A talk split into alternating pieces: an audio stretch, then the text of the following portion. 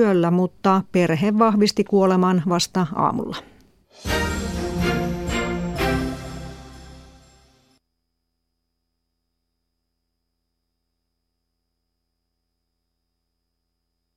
Yle Radio Suomi, ajan tasa.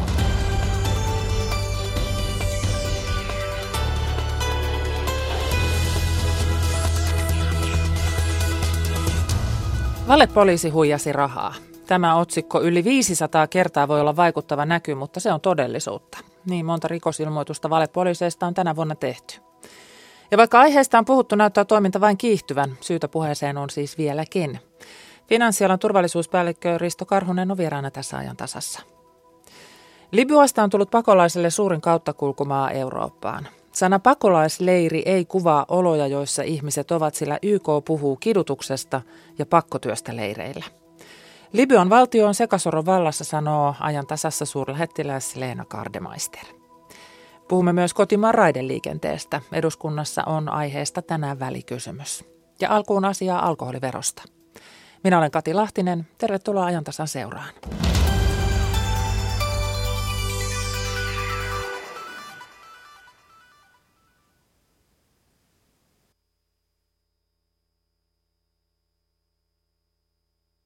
Suomi on korottamassa alkoholiveroa vuonna 2018. Viro teki oman korotuksensa jo heinäkuussa ja tekee toisen korotuksen vielä helmikuussa 2018. Näiden veronkorotusten sekä alkoholilain vähittäiskauppaa koskevien muutosten vaikutuksia matkustajatuontiin, verotuloihin ja kulutukseen selvitettiin päivittäistavarakaupan toimeksiannosta ja tuloksista kerrotaan tänään. Puhelimessa on Taloustutkimus on tutkimusjohtaja Pasi Holm. Hyvää aamupäivää. Hyvää aamupäivää. Miten tämä kokonaispaketti, nämä muutokset vaikuttaa matkustajatuontiin? No, merkittävä asia on sitten se, että kun Viro nostaa verotusta, ja niin Suomella on mahdollista myös nostaa sitten veroa, että se hintaero Suomen ja Viron välillä ei kasva liikaa. Ja, mutta sitten merkittävä asia on, että jos Suomi siirtää sitten nelosoluen tänne päivittäistavarakauppaan, niin se hintaero supistuu huomattavasti ja silloin matkustajatuonti ei muodostu enää kannattavaksi, jonka seurauksena matkustajatuonti vähenee, verotulot kulkeutuvat Suomeen ja me arvioidaan, että hallitus arvioi tämän veronkorotuksen vaikutuksen olevan 100 miljoonaa, niin jos tehdään myös sitten tämä nelosoluen siirto päivittäistavarakauppaan, niin valtion verotulot voisi kasvaa yli 150 miljoonaa.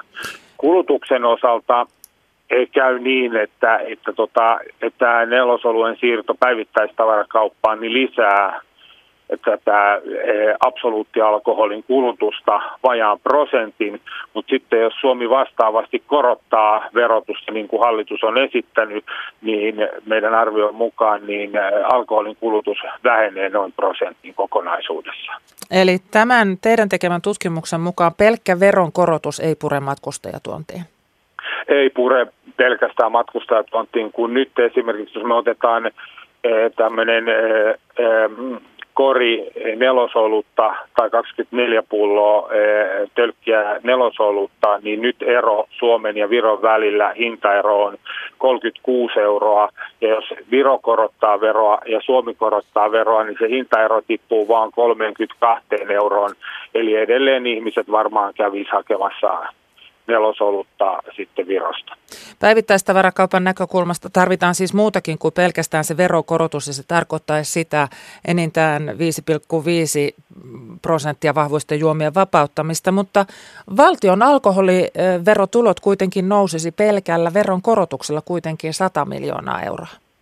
Kyllä, se nousee, että 100 miljoonaa euroa pikkasen reilusti. Jos se valtio korottaa veroja niin 100 miljoonaa, niin silloin valtion verotulot nousee sen verran. Eli tässä nyt sitten käydään käytännössä kamppailua siitä, että mennäänkö päivittäistä tavarakaupan tarpeiden mukaan vai riittääkö tämä valtion verotulot? No, mun mielestä kysymys kuuluu sitten siitä, että 150 miljoonaa on aina enemmän kuin 100 miljoonaa. Ja sitten toinen asia on se, että onko tässä niin kuin oikeasti mieltä siinä, että ihmiset käy ostavansa nelosoluet Virosta, ja sitten tuo ralli tuossa Suomenlahdella on aika melkoinen.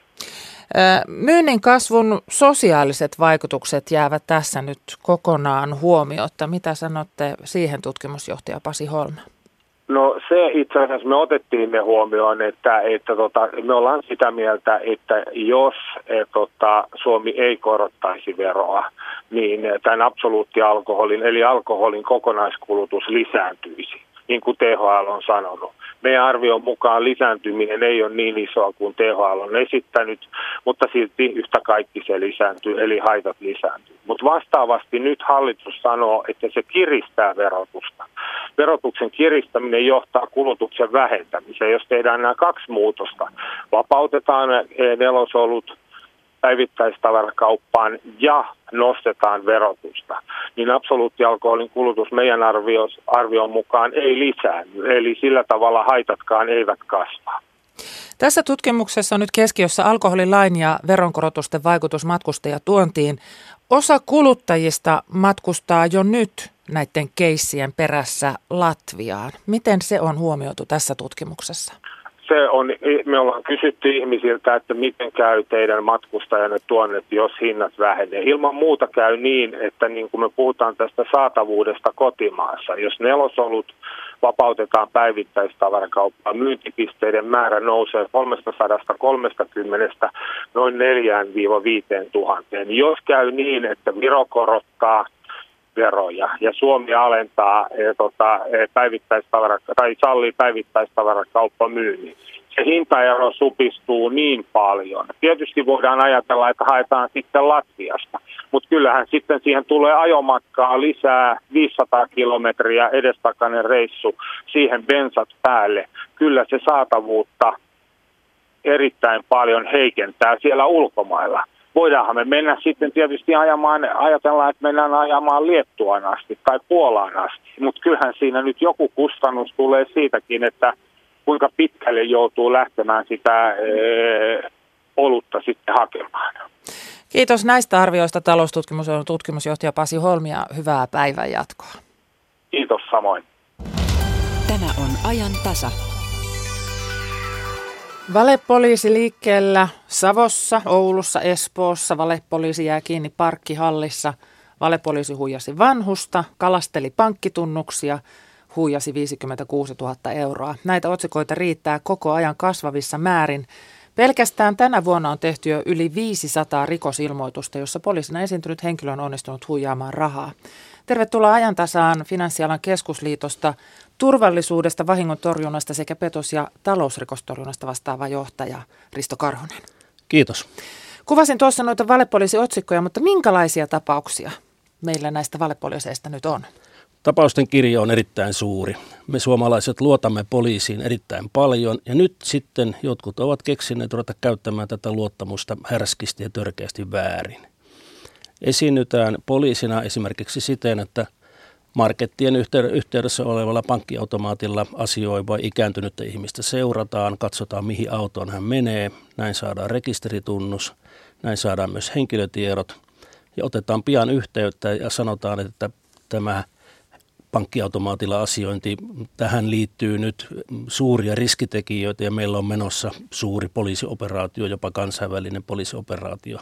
Ja nyt tarvitaan maksukorttitiedot ehdottomasti, eikä saa sanoa kenellekään, tämä on äärettömän salaista. Tuossa kohdehenkilö kokee, että okei, häntä on seurattu, he tietävät minusta näin paljon ja kun poliisi ottaa yhteyttä, niin nämä tunnusluvut ja maksukortit saatetaan jopa luovuttaa hyvinkin helposti näkemättä poliisia. Onhan tietysti muitakin yhteydenottotapoja, soitetaan ja uusimpana on se, että lähetetään sähköpostia. Mutta hyvässä uskossa siis esimerkiksi kuvitellaan, että tässä autan poliisia selvittämään jotakin rikosta tai kyllä. Vedotaan tähän niin kuin luottamukseen ja sitten tämmöiseen halun auttaa. Luottamukseen ja luottamusta käytetään todella härskisti väärin. Minkälaisista summista puhutaan, kun puhutaan näistä huijauksista? Summat tietysti vaihtelee siitä, että paljonko tileiltä saadaan rahaa muutamasta 100 000 jopa yli 100 000 euroon. Ja kohteena on erityisesti ikääntyneet ihmiset? Erityisesti ikääntyneet ihmiset. Ja tällaiset, joille ei ole ihan tarkkaa se, että miten toimitaan tässä sähköisessä maailmassa, jossa kysellään näitä tunnuksia? Sitäkin juuri sen tietää nämä tekijät. Kaikkia heikkouksia yritetään käyttää hyväksi, keinolla millä hyvänsä. Missä kohti pitää epäillä, että tämä ei ole oikea poliisi tai tämä ei ole oikea pankki, kun tulee näitä yhteydenottoja? Perussääntö on tietysti se, että pankki, poliisi eikä mikään muukaan taho kysy koskaan verkkopankkitunnuksia eikä maksukortin tunnuslukua. Mutta moni miettii, että kuitenkin esimerkiksi kun pankin kanssa asioidaan, niin silloin annetaan se tunnusluku, siis tunnistaudutaan sen pankin asiakkaaksi, että kyllähän niitä käytetään. Niin mikä se ero on? No, ero on luonnollisesti se, että silloin tunnistaudutaan johonkin luotettavaan palveluun. Ja eihän mikään luotettava palvelu ole se, että joku kysyy niitä ovella, sähköpostissa tai puhelimitse. Eli niitä käytetään itse, ei anneta toiselle ja se on se iso ero. Juuri näin. Pankit seuraa rahaliikennettä ja pankit seuraa epäilyttäviä tilisiirtoja. Entä jos pankista soitetaan, että teillä on tulossa tilille tällainen tapahtuma ja me epäilemme, että se ei ole aito, niin voiko se olla huijausyritys? Siinäkään tapauksessa pankki ei kysy mitään tunnuksia. Kyllä pankit monitoroivat liikennettä ja kuuluukin lain mukaan monitoroida. Työkaverille tuli aikana lauantaina korttiyhtiöstä puhelu, että oletko nyt Yhdysvalloissa tekemässä pieniä korttiostoksia. No en ole, kun olen kotona. Eli siellä kokeiltiin noita korttitietoja, toimiiko ne. No, saman tien sitten suljettiin korttia, vahinkoja ei päässyt tapahtumaan. Ja tämä taitaa olla ihan yleinen toimintatapa, että kokeillaan niitä korttitietoja ja kun se saadaan toimimaan, niin sen jälkeen sitten tyhjennetään se tili, että edään niitä isoja ostoksia. Joo, tämä on sitten maksukorttirikollisuutta ja ei liity välttämättä valepoliisi-ilmiöön millään tavalla. No kun nyt on tehty tänä vuonna jo yli 500 rikosilmoitusta, eletään siis lokakuun alkua ja on tehty yli 500 rikosilmoitusta valepoliiseista, niin Risto Karhunen, miten järjestelmällisestä toiminnasta on kyse? Sen verran täsmennystä tuohon lukuun, että 550 rikosilmoitusta on tehty virkavallan anastuksesta, valepoliisina esiintymisestä. Eihän nämä likikään kaikki teot ole onnistuneet. Ja ihan viimeiset tiedot poliisihallituksesta kertovat, että yhä useampi teko jää yritykseksi. Mikä on hyvä asia. Mikä on erittäin hyvä asia, että tietoisuus on kasvanut tästä ilmiöstä. Mutta kuitenkin siis tekoja on selkeästi ja yrityksiä on selkeästi paljon. Puhutaanko tässä ihan järjestäytyneestä rikollisuudesta tai järjestetystä toiminnasta? No se on pikemminkin varmaan järjestettyä toimintaa, että tuskin tämä järjestäytynyt rikollisuutta on. Tosi maailmalta on esimerkkejä, muun muassa Liettuasta pari vuoden takaa, jossa se oli täysin systemaattista järjestäytynyt rikollisuutta Saksasta johdettua ja tehtyä.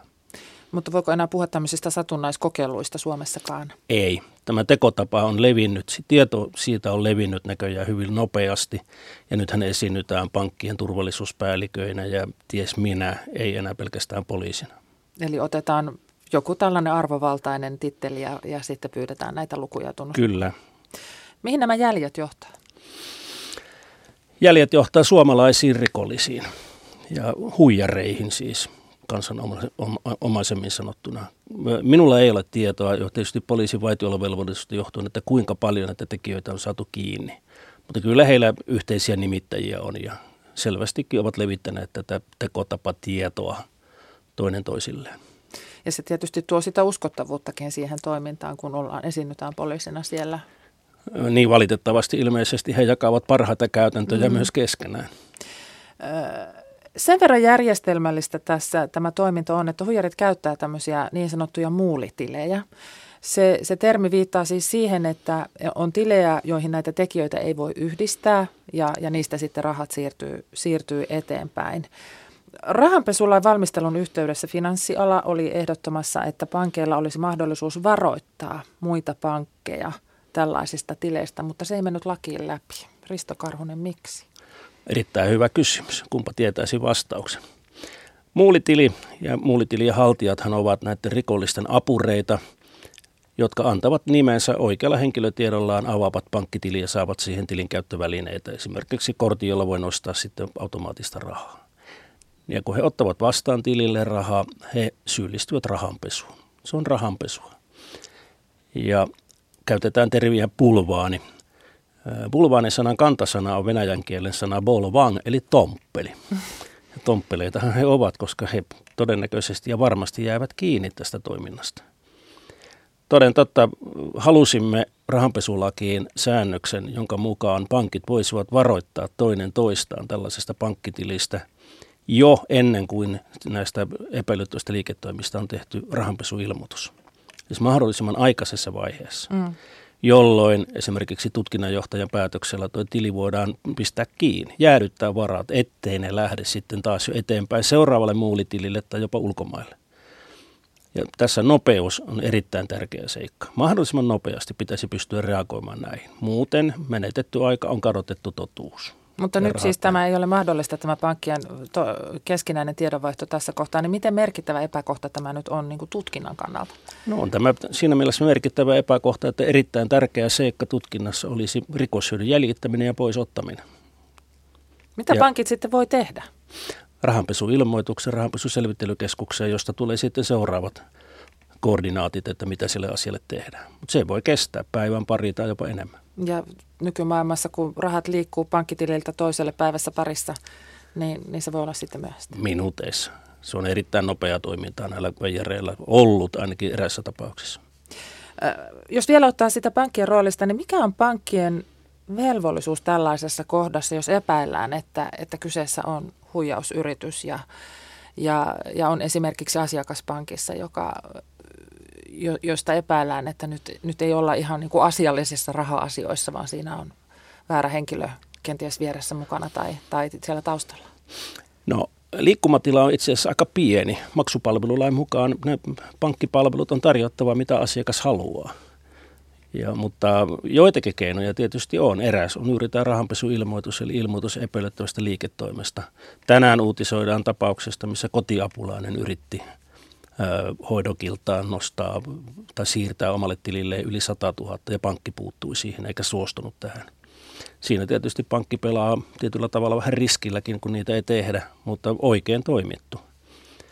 Ja totta kai siellä monta kertaa otetaan asiakkaan kanssa puheeksi, että onko nyt ihan varma, mitä sä oot tekemässä. Nämähän on tyypillisiä keskusteluja näissä niin sanotuissa rakkaushuijauksissa, missä lähetetään rahaa ties mille majurille. Ja olenkin sanonut, että tässä niin kuin valemarsalkkaa odotellaan, että siellä riittää kanssa monenlaista kuvioa. Mutta liikkumatila ei ole kauhean iso. Pankilla on kuitenkin velvollisuus palvella asiakasta ja tehdä niin kuin asiakas sanoo. Niin, ja sitten siellä keskustelussa saattaa käydä hyvin helposti niin, että jos ottaa nämä asiat puheeksi, niin asiakas suuttuu, että minä teen rahoillani, mitä minä haluan. No nyt siis tullaan ovelle, soitetaan, kysellään sähköpostilla, esiinnytään poliisina, esiinnytään pankin erilaisilla virkailijoilla ja kysellään näitä maksukorttien tunnuslukuja ja verkkopankkitunnuksia. Mitä tulee tehdä, jos epäilee tullaansa huijatuksi? No ehkä nopein tapa on se, että esimerkiksi jos tulee puhelu, niin lyö vaan puhelun poikki. Sitä keskustelua ei tarvitse käydä. Ei tarvitse käydä. Voi sanoa, että nyt lopetat se huijaamisen. Mutta on tietysti paljon muitakin suojaus- ja torjuntakeinoja. Se, että maksukortteihin tulee asettaa päiväkohtaiset nostorajoitukset, jotka vähentää sitten mahdollisia tappioita. Verkkopankissa on erilaisia asetuksia, että niitä ei voi päiväkohtaisesti käyttää tietyn summan yli. Ja sitten jos on useita tilejä, esimerkiksi jo monella ihmisellä on, ikäihmisillä on säästötilillä suuriakin summia, ei siihen tarvitse kytkeä verkkopankkia, vaan pitää olla sellainen käyttelytili, josta hoitaa sitten päivittäisasiat ja laskut. Nämä nyt heti ensimmäisenä tulee mieleen ja haluan korostaa sitä, että tämä ilmiö, tästä kannattaa puhua, ottaa avoimesti puheeksi meidän kaikkien velvollisuus, joilla on lähellä ikääntyneitä ihmisiä. Olipa ne sitten omaisia, ketä tahansa. Tästä kannattaa puhua, koska se tieto, mikä tuli, että entistä useampi teko jää yritykseksi, niin sitä tietoisuutta meidän pitää vaan edelleen levittää, että huijareita on liikkeellä, eikä niitä puheita pidä uskoa. Ja niin kauan aikaa, kun on se mahdollisuus, että joku sitten antaa ne tunnukset ja rahaa saadaan, niin sitä huijaamista tietysti yritetään. Kyllä, huijareita on ollut aina, tekotapojen kirjo on todella iso. Kiitoksia turvallisuuspäällikkö Risto Karhunen Finanssialan keskusliitosta. Muistutetaan tähän kohtaan vielä se, että poliisi on tehnyt tämmöiset ohjeet rahojen suojaamiseksi, jossa nämä on nyt koostetusti. Niitä en tässä käy kaikkia läpi. Tämä on tämmöinen A4 kokoinen lista, mutta näitä löytyy kyllä tuolta poliisin verkkosivuilta. Sieltä ne voi ottaa ja katsoa vähän tarkemmin. Tässä on eritelty sitä, että miten toimitaan pankkitilien ja korttien kanssa, tietokoneen kanssa, pankkiautomaatilla, huijauspuheluiden yhteydessä ja sitten vielä, jos siellä ovella on ovikelloa soittava huijari. Kiitos. Jos järki asuu päässä ja tunne sydämessä, niin missä luuraa musikaalisuus? Miksi yksi näkee musiikin väreinä, toisella se nostaa ihokarvat pystyyn? Lääketieteen vinkkelistä musiikki ei ole elintärkeää, mutta helpotusta se tuo moneen. Musikaalisuutta metsästämässä Radio Suomen illassa tiistaina. Yle. Radio Suomi. Libyasta on tullut suurin kauttakulkumaa Eurooppaan tähyäville pakolaisille. YK on kuvannut pakolaisten oloa Libyassa karmiviksi. Suurin osa joutuu asumaan likaisissa asumuksissa, monet kuolevat tauteihin. YK on ihmisoikeuskomissaarin mukaan ihmisiä pahoinpidellään Libyan viranomaisten vastaanottoleireillä. Tästä puhutaan Ajantasassa. Lisäksi meillä on haastattelussa suurlähettiläs Leena Kardemeister. Las Vegasin joukkosurman vaikutuksia amerikkalaiseen arkeen arvioi tässä lähetyksessä professori Benita Heiskanen. Ja puhumme myös raideliikenteestä. Hallitus vastaa tänään raideliikenteestä tehtyyn 70 kansanedustajan allekirjoittamaan kysymykseen. Mitä hallitukselta odotetaan esimerkiksi omistuksen ja kilpailutuksen suunnalla? Siitä vielä tässä lähetyksessä, mutta nyt katsotaan verkkosivuille. Noora Kettunen. Yle.fi-osoitteesta löytyy tänään monenlaisia mielenkiintoisia artikkeleita liittyen hyvinvointiin ja terveyteen. Ensinnäkin unihäiriöihin. Monella ei jää unelle riittävästi aikaa, ja terveystoimittaja ja tietokirjailija Tuula Vainikainen onkin tehnyt tästä aiheesta kirjan.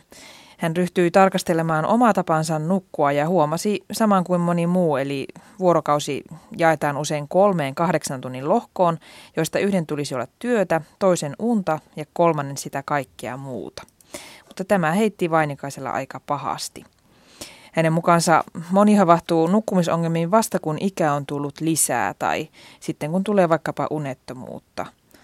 Ja osa nukkuu liian vähän, osa nukkuu huonolaatuista unta, joillakin taustalta löytyy jokin hoidettava sairaus, kuten vaikka uniapnea. Mutta omia ongelmia kannattaisi aina peilata ensin sen hetkiseen elämäntilanteeseen ennen kuin alkaa soitella lääkärille. Jos itse ei keksi mitään selvää syytä, niin sitten on hyvä olla yhteydessä johonkin ulkopuoliseen tahoon. Tämä miksi aina väsyttää ei ole uniopas, mutta sieltä voi löytää tärppejä parempaan uneen. Yhdelle hyvän unen tuo kevyt liikuntasuoritus tai lämmin iltasuihku, ja monella toimii mieltä painavien asioiden kirjoittaminen ylös ennen nukkumaan menoa. Vainikäinen painottaa ensisijaisesti pakon välttämistä, jos uni ei tule.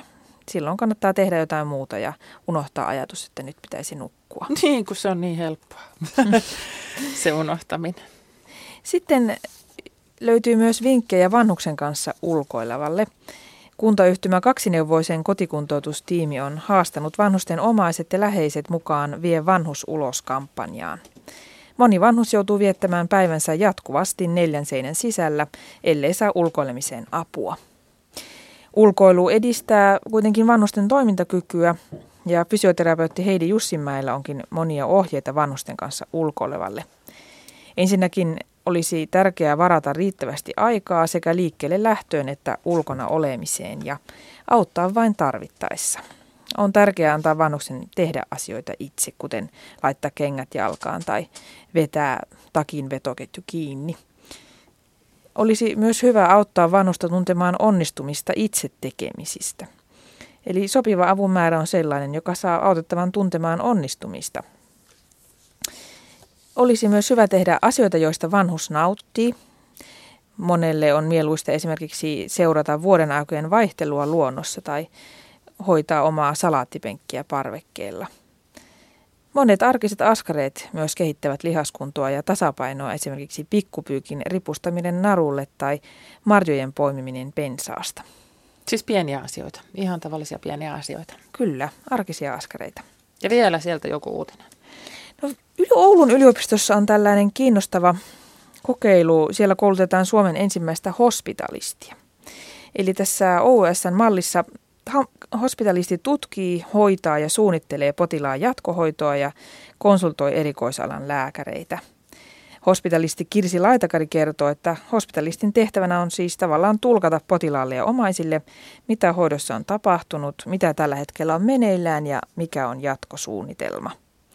Yhdysvalloissa hospitalisteja on jo noin 50 000, joskin siellä sairaanhoitojärjestelmä on erilainen ja tälle hospitalistinimikkeelle pohditaankin nyt suomen kielestä vastinetta Tuo Dekivin sanastolautakunnassa. Ei pidä pohtia. Hospitalisti on niin hieno nimike, että se kyllä annetaan ehdottomasti olla. Kiitoksia Noora. Katson tänne Matti Ylöseen päin. Eikö kuulostakin toimittajan titteli tylsältä, kun voisi olla hospitalisti? Minusta oli hienoa, kun heitä koulutetaan siis Oulussa, niin sehän voisi olla niin kuin sairaalatulukki. Niin voisikin olla. Se toimisi hyvin kyllä. Siinä se tuli se suomennos kotukseen, terveisiä. Kyllä, saa käyttää ihan hyvin. Mitä Suomen Radiosta on? Suomen Radio reilun puolen tunnin kuluttua aloitellaan ja aina kun jossain jotain aseiden kanssa tapahtuu, niin kyllähän se meihinkin Suomeen vaikuttaa. Me soitetaan poliisitarkastaja Seppo Sivulalle ja kysytään, että miten nämä maailman isot aseuutiset ja väkivallanteot vaikuttaa suomalaiseen aselainsäädäntöön. Suomenkin aselaki on muuttumassa jälleen kerran. Joulukuun alussa tapahtuu ensimmäinen muutos ja sitten vähän vaiheittain ensi vuoden joulukuuhun asti. Tietenkään nämä niin kuin ei ehdi tähän lainsäädäntöön, mutta jos miettii pitkässä kaavassa, niin miten nämä on vaikuttanut.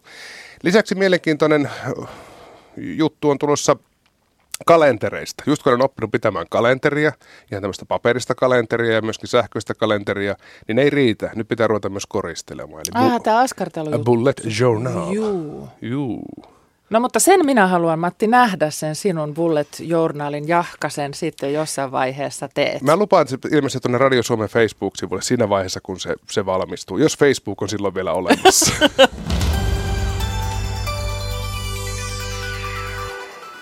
Tästä siirrytään vakavampiin aiheisiin ja Las Vegasin joukkosurmaan. 59 kuollutta ja yli 500 loukkaantunutta tekee Las Vegasin joukkosurmasta Yhdysvaltain nykyhistorian tuhoisimman joukkoammuskelon. Pohjois-Amerikan tutkimuksen John Morton keskuksen johtaja Benita Heiskanen Turun yliopistosta vastaa seuraavassa siihen, että kun 64-vuotiaan epäilyn motiivista ei ole vielä tietoa, niin millä teko voi selittyä? Joo, tämä on herättänyt erittäin paljon hämmennystä, koska hänellä ei ole minkään tällaisen tyypillisen ampujan profiili. Eli hän ei ole vaikuttanut millään tavalla epästabiililta. Hän on myöskin melkoisen varakas, omistaa useita kiinteistöjä. Mutta sitten myöskin se on todettava, että hänellä ei ole ollut paljon tällaisia pitkäaikaisia ihmissuhteita, että hän on asunut eri paikoissa ja myöskin kaukana näistä lähisukulaisista, jotta hänestä tiedetään erittäin vähän. Mikä merkitys on sillä, että tämä tekijä on 64-vuotias mies? No se mun silmissäni kertoo lähinnä siitä, että kun aseita on saatavilla niin paljon ja se, että henkilöllä on selvästikin ollut tällainen pakkomielle aseisiin ottaa jo tämän lukumäärän huomioon, niin silloin me emme pysty kontrolloimaan, mitä henkilö tekee kussakin tilanteessa, jos tulee esimerkiksi joku mielenhäiriö. Se muuten tiedetään tästä henkilöstä, että hänen isänsä oli pankkirosvo 60-luvun lopulta, joka kärsi mielenterveydellisistä häiriöistä, mutta että pojalla ilmeisesti ei ole tällaista mielenterveyshistoriaa. Miten Yhdysvalloissa sitten suhtaudutaan näihin joukkoampumisiin? Voiko tämä muuttaa jotakin pysyvästi ihmisten asenteissa? Joka kerta, kun tällainen joukkosurma tapahtuu, niin tietysti tulee nämä toivotukset ja suruvalittelut lähiomaisille ja tilanteessa osallisena olleille. Ja sitten vältetään asian politisoimista, mutta keskustelu olisi nimenomaan näissä tilanteissa nostettava pöydälle. Me ollaan usein tässä samassa tilanteessa ja sitten muutosta ei kuitenkaan tapahdu, koska se vastustus on täällä poliittisten lobbareiden ja aseteollisuuden keskellä niin valtavaa, että silloin sitä ei saada sitä keskustelua edes aikaan, että ikään kuin kyseenalaistettaisiin sitä, että onko tässä tilanteessa jotain kummallista. Ja kun Yhdysvalloissa on tämä aseenkanto-oikeus, jota perustellaan itsepuolustusoikeudella, niin näettekö, että siihen voisi nyt tulla rajoituksia? Se on toistuva keskustelu. Ensi vuonnahan on tulossa kongressivaalit. Ei tiedä, kantaako tämä shokki sitten enää niin pitkälle, että se keskustelu nostetaan siellä esiin. Demokraatithan tietysti aina tällaisten tapahtumien jälkeen nostaa nämä rajoitukset, että kenellä on oikeus missäkin osavaltiossa ostaa aseita ja minkälaisia taustaselvityksiä tehdään. Mutta sitten se on kuitenkin todettava, että mikään puolue ei kannata tämän perustuslain toisen lisäyksen kumoamista. Eli yleinen konsensus Yhdysvalloissa on, että yksilöillä tulee olla oikeus aseen kantoon, mutta väittely käydään siitä, että minkälaisiin rajoituksiin. Tällä tekijällä oli puoliautomaatti- ja konetuliaseita, niin voitaisiinko sitten näiden järempien aseiden hallussapitoa suitsia? Ja kuinka iso muutos se olisi? No se on just se on se kuuma kysymys, että missä saa kantaa, kuka saa kantaa, saako ase olla näkyvillä, pitääkö se olla piilotettuna, minkä tyyppiset aseet. Nämä on niitä kysymyksiä, mistä väännetään kättä ja harvoin niihin sit saadaan kuitenkaan konsensusta. Presidentti Donald Trump vierailee Las Vegasissa huomenna keskiviikkona, niin mitä häneltä odotetaan ja mitä hän voi tehdä? Nyt tässä on tietysti erilainen tilanne nyt, kun kysymyksessä on valkoinen ampuja. Et nämä ampumiset on usein rodullistettuja kysymyksiä, että jos kyseessä olisi ollut vähemmistöjen edustaja, niin silloin tämä reaktio olisi todennäköisesti toisenlainen. Et nyt kun kysymyksessä on valkoinen henkilö, niin tämä tällainen julkinen ja someraivo ei ole niin voimakasta kuin jos henkilö olisi ollut vähemmistötaustainen. Ja nyt kun tiedetään presidentin omat sympatiat ja antipatiat tiettyjä ihmisryhmiä kohtaan, niin voisi olla, että tässä on enemmän tällaista tukea, jota sitten välitetään nimenomaan näille osallisille. Kiitos dosentti Benita Heiskanen Turun yliopistosta. Kiitos. Toimittajana tässä oli Noora Kettunen.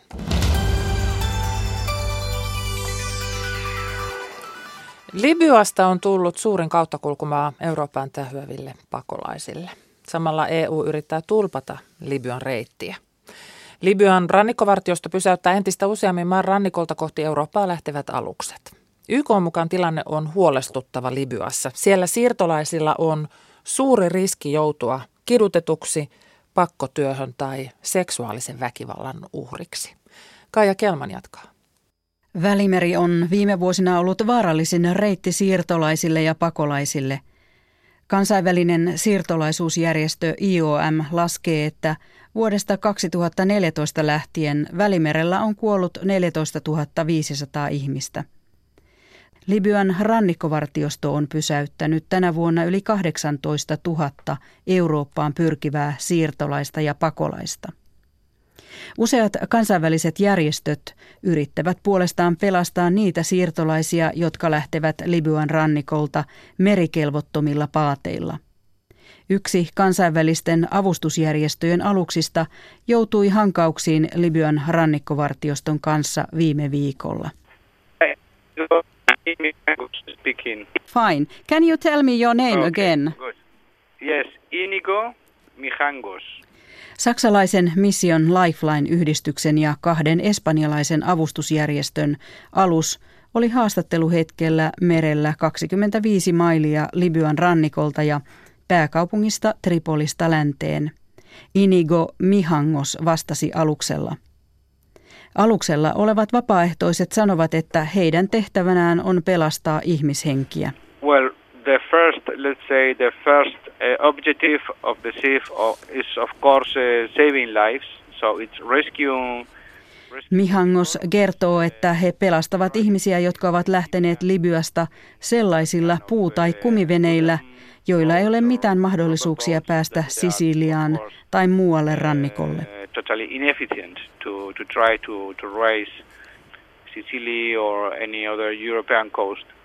Toisena tehtävänä on olla todistajana EU:n politiikalle. Mihangosin mukaan EU haluaa kontrolloida pakolaisvirtaa. Vapaaehtoiset haluavat todistaa, mitä Libyan edustalla tapahtuu.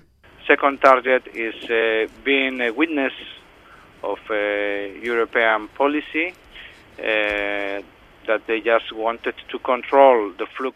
Viikko sitten vapaaehtoiset laivalla joutuivat kosketuksiin Libyan rannikkovartioston kanssa, kun he olivat pelastamassa mereltä toista veneellistä. Libyan rannikkovartioston veneestä hyppäsi ilman lupaa kaksi ihmistä, yksi merimies ja yksi upseeri, vapaaehtoisten alukseen. And they request us to give them, to transfer them all the people that we rescue. He vaativat palauttamaan siirtolaiset Libyaan, mutta me emme suostuneet, kertoo Inigo Mihangos. Libya on uhannut takavarikoida alukset, joilla autetaan siirtolaisia. Järjestö puolestaan sanoo ollensa kansainvälisillä vesillä hoitamassa pelastustehtävää. Kumiveneellä Afrikasta Eurooppaan yrittävien ihmisten auttaminen on kiistelty asia myös Euroopassa. 2 saksalaisen avustusjärjestön jäsentä epäillään pakolaisten salakuljettamisesta. Järjestö kiistää asian. Mitä siirtolaisille sitten Libyassa tapahtuu? Monet heistä päätyvät erilaisiin pidätys- tai muihin pakolaiskeskuksiin. Vastuuvirkamies Noora Rikalainen ulkoministeriön humanitaarisesta yksiköstä. No kyllä voidaan sanoa, että olot näissä keskuksissa, joihin näitä siirtolaisia ja pakolaisia Libyassa suljetaan, niin on epäinhimilliset, on hyvin huonot. Ja näihin sulkeminen tapahtuu ilman kunnollisia hallinnollisia ja muuta menettelyjä. Ja näistä keskuksista niin on raportoitu, että on laajamittaista hyväksikäyttöä ja kiristystä ja ihmisoikeusloukkauksia, ihan kidutusta. Seksuaalinen väkivalta ja pakkotyökin on tullut näissä raporteissa esille, että myös tämä humanitaarinen tilanne on erittäin huono, että näissä keskuksissa on liikaa ihmisiä, on niin kuin täysin ylikansoitettuja ja on puutetta ruuasta ja vessoista ja niin kuin yleisesti hygieniatarvikkeista ja sitten terveydenhuoltopalveluja ei ole tarjolla ja tällaista, että se on hyvin huono se tilanne ja sitten lasten erityistarpeita ei esimerkiksi yleensä niin huomioida millään tavoin ja näin edelleen. YK:n ihmisoikeuskomissaari on arvostellut EU:ta ja erityisesti Italiaa, että ne tukevat Libyan rannikkovartiostoa, joka on palauttanut siirtolaisia sellaisten aseellisten joukkojen käsiin tai valtion viranomaisten käsiin, jotka pahoinpitelevät tai käyttävät siirtolaisia hyväkseen. Tämä on YK:n ihmisoikeuskomissaari Seid Raad al-Husseinin mukaan EU:lle sekä moraalinen että laillisuuskysymys.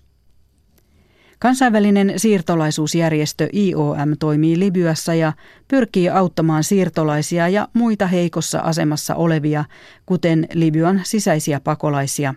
The conditions are very, very difficult. For sure.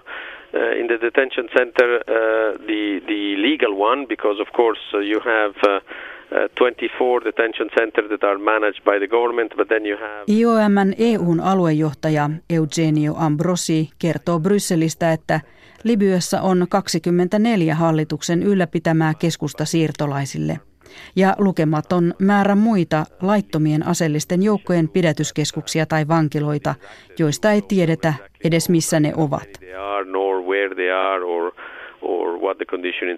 Myös hallituksen laillisissa siirtolaisten keskuksissa olosuhteet ovat hyvin huonot. Keskuksissa on sekä miehiä että naisia, lapsiperheitä, nuoria ja sairaita. In the government managed detention center the situation is very difficult.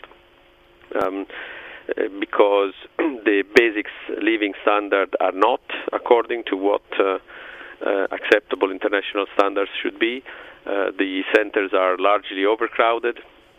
IOM yrittää viedä näihin keskuksiin mahdollisimman paljon humanitaarista apua, mutta silti olot ovat huonot.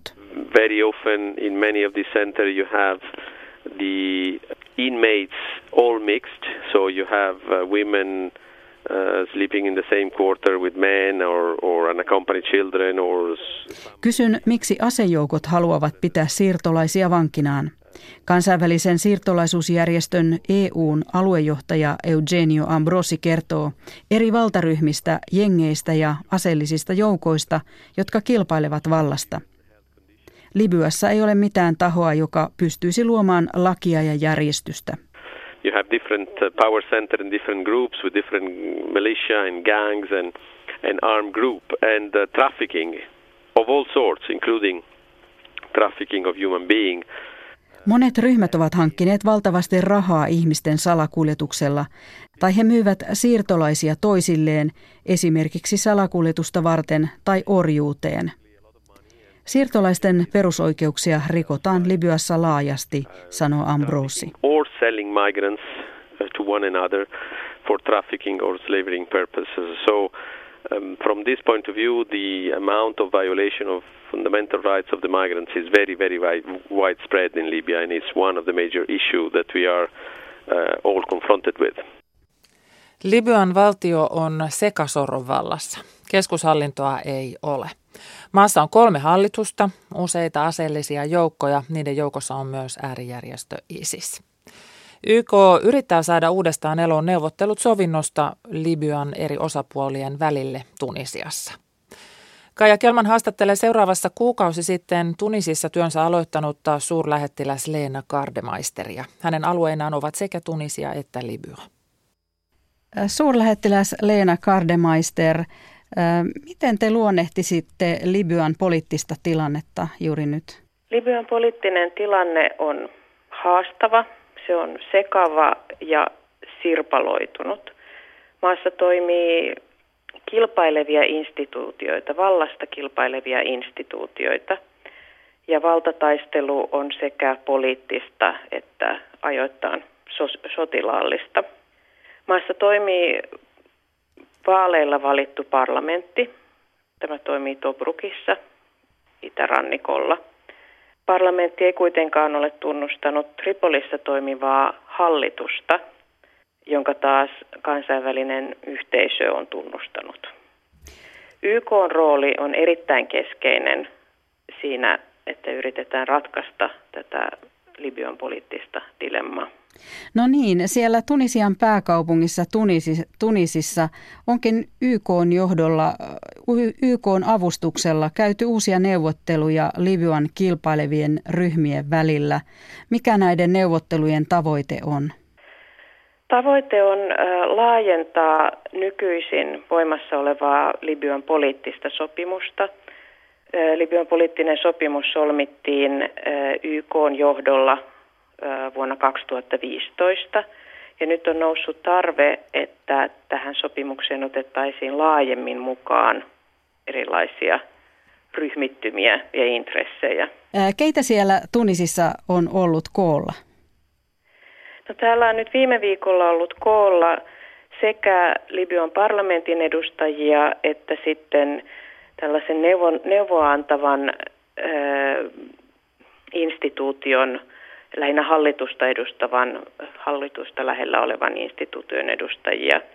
Ja viime viikolla on käyty teknisiä neuvotteluja, jossa pyritään sitten niin kuin tähän tavoitteeseen, että laajennetaan poliittista sopimusta. Ja mitä uutisia sieltä on kuulunut? No, ilmeisesti edistystä on saavutettu, eli ollaan kyetty neuvottelemaan viime viikolla ja tarkoitus on palata neuvotteluihin jo viikon sisällä. Eli se lienee hyvä uutinen, että keskusteluyhteys on säilynyt ja toivotaan, että myös edistysaskeleita on otettu. Tässähän on tavoitteena sitten pidemmällä tähtäimellä se, että pystytään järjestämään Libyan kansallinen konferenssi, jossa neuvotellaan lopullisesti uusi poliittinen sopimus. Ja tavoitteena on myös sopia Libyan perustuslaista, ja kun siitä, se on kun perustuslaista on sovittu, voidaan järjestää uudet parlamenttivaalit, mikä on sitten tavoitteena. Näin kertoi Tunisista suurlähettiläs Leena Kardemeister. Toimittajana Kaija Kelman. Tämä on Ajan tasa. Liikenne- ja viestintäministeri Anne Berner julkisti aiemmin suunnitelman, jonka mukaan junien henkilöliikenne avataan asteittain kilpailulle vuoteen 2026 mennessä ja VR pilkotaan 4 eri yhtiöksi. Kun hallitus toi budjettiesityksensä eduskuntaan, liikenneministeriltä perättiin tarkennuksia suunnitelmaan ja kun vastauksia ei kysyjien mielestä saatu, koko oppositio yhtyi hallitukselle esitettyyn välikysymykseen. Tänään hallitus sitten vastaa tuohon kysymykseen. Liikenne- ja viestintävaliokunnan jäsenet SDP:n Sunna Kymäläinen, kokoomuksen Jukka Kopra ja keskustan Markku Pakkanen tarkastelevat seuraavaksi raideliikennettä. Sakari Kilpelä haastattelee. Välikysymyksessä on poikkeuksetta se, että koko oppositio SDP, perussuomalaiset, vihreät, vasemmistoliitto, RKP ja kristilliset ovat yhtyneet siihen. Jukka Kopra ja Markku Pakkanen, onko oppositiolla perustellut syyt perätä lisätietoa Bernerin suunnitelmista ennen kuin ne etenevät? Jukka Kopra. Totta kai kysymyksiä pitää esittää, voi aina esittää, keskustelua käydään ja sitä tässä nyt käydäänkin sitten. Erintä tässä tietysti ihmetyttää se, että esimerkiksi kristilliset ja RKP perinteisinä porvaripuolueina ovat lähteneet tähän välikysymykseen mukaan, kun tässä kuitenkin pyritään edistämään vapaata kilpailua, vapaata valintaa, markkinataloutta ja niin edelleen. Ja erityisen ihmeessäni olen vihreiden osallisuudesta tässä välikysymyksessä, kun kiistatta ja todistetusti voidaan osoittaa, että raideliikenteen lisääntyminen, jota tällä uudistuksella tavoitetaan, joka tämän uudistuksen myötä toteutuu, voidaan vaikuttaa ympäristöön erittäin suotuisalla tavalla. Markku Pakkanen, tiedättekö riittävästi Bernerin suunnitelmista? Kyllä hallituspuolueet ainakin tietää, mutta totta kai oppositiolla on aina oikeus esittää välikysymys, mutta itse myös ihmettelen vihreiden ja vasemmistoliiton mukanaoloa tässä, koska he ovat nimenomaan olleet aina rautatien ja henkilöliikenteen lisäyksen kannalla ja nimenomaan tähän tällä esityksellä pyritään, että raideliikenteen ja henkilöliikenteen lisäys Suomessa olisi mahdollista. Sunna Kymäläinen, mitä haluatte tietää Bernerin suunnitelmista, kun kilpailuttamista sinänsä ei kovinkaan vankasti vastusteta? Joo, se on tärkeää heti alkuun todeta, että ei tämä välikysymys pyri estämään kilpailutuksen avaamista. Tässä välikysymyksessä perätään niitä tietoja, joita ministeriöltä ei ole näiden selvitysten mukaan vieläkään saatu. Kaikkia selvityksiä ei ole avattu. Siellä on vieläkin salaisia osia. Ollaan joltakin osin niitä saatu ja ihmettelen, jos hallituksen jäsenet kertovat, että heillä tällaisia on käytössä, koska se ei ole kyllä parlamentarismin henkeä, jos osa saa salaisia tietoja ja osa ei silloin, kun on näin merkittävästä asiasta kysymys. Oppositio vastustaa huonoa omistajapolitiikkaa. Ainakin SDPn kohdalla tässä kritiikki kohdistuu nimenomaan siihen, että liiketoiminta huutokaupataan ja pilkotaan tämä VR-osiin. Kuitenkin VR on ollut mittava osinkojen maksaja viimeisen 5 vuoden aikana 320 miljoonaa euroa ja myöskin hyvä veronmaksaja 2016 350 miljoonaa pelkästään veroa tai veroluonteisia maksuja.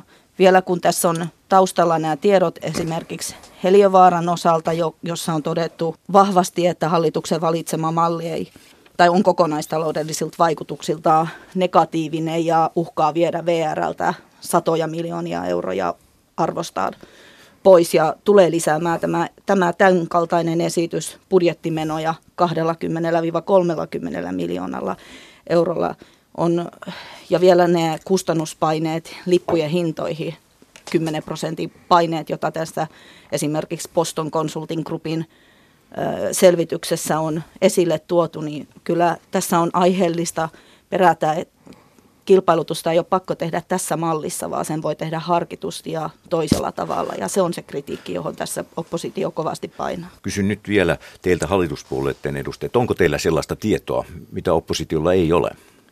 Jukka Kopra. Ei ole. Ei tässä siitä ole kysymys tosiaan.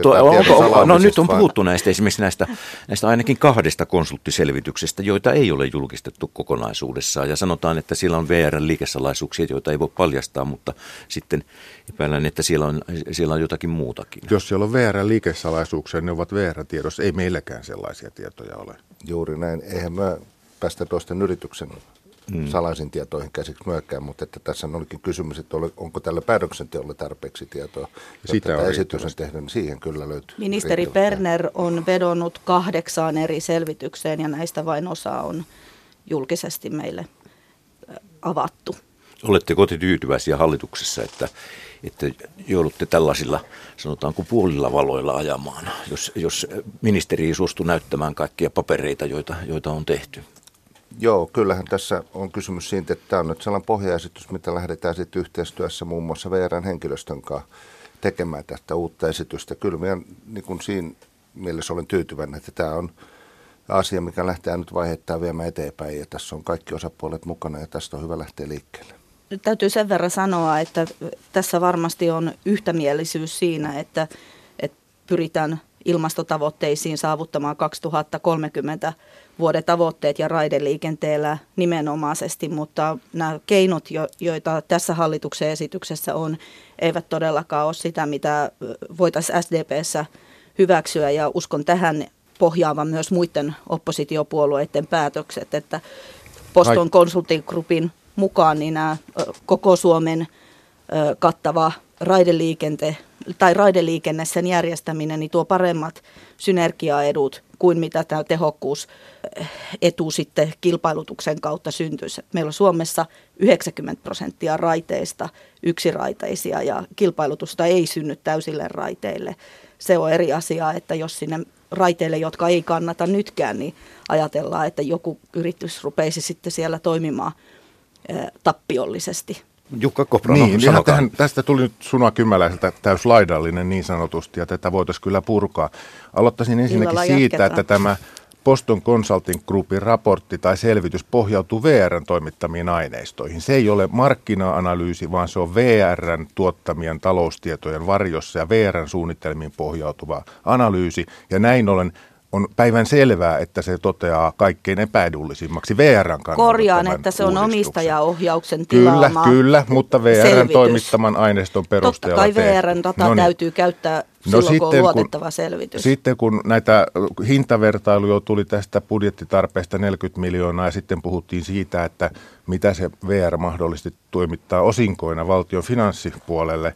Täytyy muistaa se, että VR:n tulos on takavuosina syntynyt kiinteistökehityksestä eikä henkilöliikenteestä, vaan henkilöliikenne on kääntynyt voitollisesti vasta nyt vastikään, kun kilpailu liikennesektorilla on muutoin vapautunut. Lentoliikenteen puolella kilpailu on vapautunut ja viimeisimpänä Suomessa linja-autoliikenteessä. Kaikki tiedämme, olimme voineet havaita, että kun linja-autoliikenteen kilpailua vapautettiin, regulaatiota purettiin, yllättäen se sai aikaan myös sen, että junamatkustuksen suosio alkoi kasvaa. Ja tämä on osoitus siitä, että kun me puramme sääntelyä, edistämme vapaata kilpailua, teemme sen taitavasti, me voimme kiihdyttää tätä vaikutusta vielä lisää. Me saamme mullistettua suomalaista liikkumista, liikennejärjestelmää ja niin edelleen, ja siten, että suomalaiset voivat liikkua entistä monipuolisemmin, edullisemmin, turvallisemmin ja paremmin. Tässä Sunna Kymäläinen otti esiin tämän VR:n osingonmaksukykyn. Sehän on totta, että 2015 VR maksoi hyvin osinkoon. Pitää muistaa, että muutama vuosi aikaisemmin, 4 vuotta VR ei maksanut ollenkaan osinkoon. Ja tämä osingonmaksukyky on muun muassa ollut sellainen asia, että siitä on tehty tehostamistoimin. Yleensä ne on ollut työntekijöiden irtisanomista ja ainakin itse pidän henkilökohtaisesti sitä huonona politiikkana, vaan toimintaa pitää tehostaa jollain muulla konstilla kuin työntekijöiden tilanteeseen puuttumisen. Siinä mielessä niin mä ihmettelen vähän, että oppositio nostaa tämän 2015-luvun erityisesti kunnokkaa, koska silloin tehtiin tällaisia henkilöstöjärjestelyjä, mitä minä pidän huonona.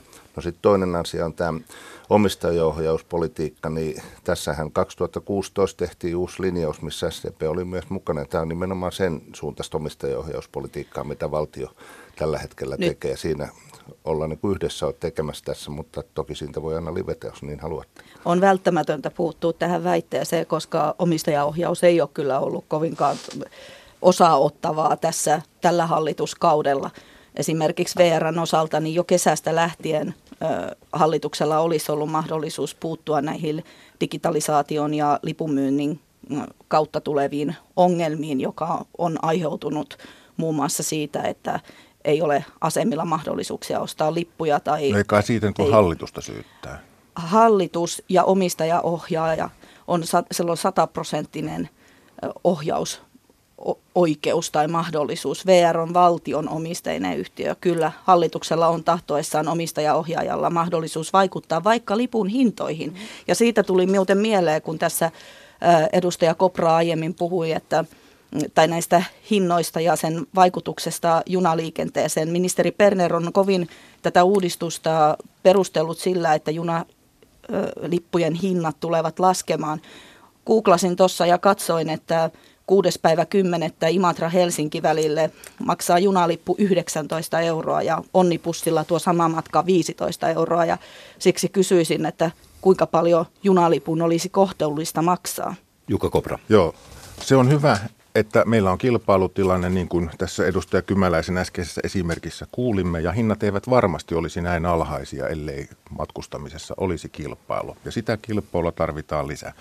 Vähän hämmästelen tätä äsken kuultua toivetta siitä, että hallituksen pitäisi olla peukaloimassa peräti lippujen hintoja, konduktöörien työntekoa ja niin edelleen. Kyllä tämä on nyt niin vahva tuulahdus sieltä 60-70-luvulta ja siitä ajattelusta, että valtio toimisi kaikkialla ja omistaisi meidän matkustamisemmekin. Eiköhän nyt olisi parempi, että lisäämme sitä kilpailua, saamme muita operaattoreita tuonne rautateille ja sitä kautta monipuolisempia lippurakennepalveluita, edullisempia hintoja entisestään. Tässä vähän lähtöjä iltapäivään. Hallitus vastaa siis välikysymyksen raideliikenteen nykytilasta ja tulevaisuudesta ja tuo keskustelu eduskunnassa alkaa kello 14, samoin lähetys Yle Areenassa siihen aikaan. Taiteen perusopetuksessa puhaltaa uusia tuulia, kun uusi syyskuussa julkistettu opetussuunnitelma otetaan käyttöön ensi vuonna. Puhutaanko puhureista vai sivumyöntäisestä? Iltapäivällä Ajantasassa on vieraana Taiteen perusopetusliiton puheenjohtaja Paula Jordan. Puhumme myös siitä, miten EU ratkoo yhteistä pakolaiskysymystä ja kuulemme, kun sukeltajat etsivät Saimaan pohjasta merkkejä kivikautisesta asutuksesta. Nämä siis iltapäivällä, kun tapaamme taas kello 14.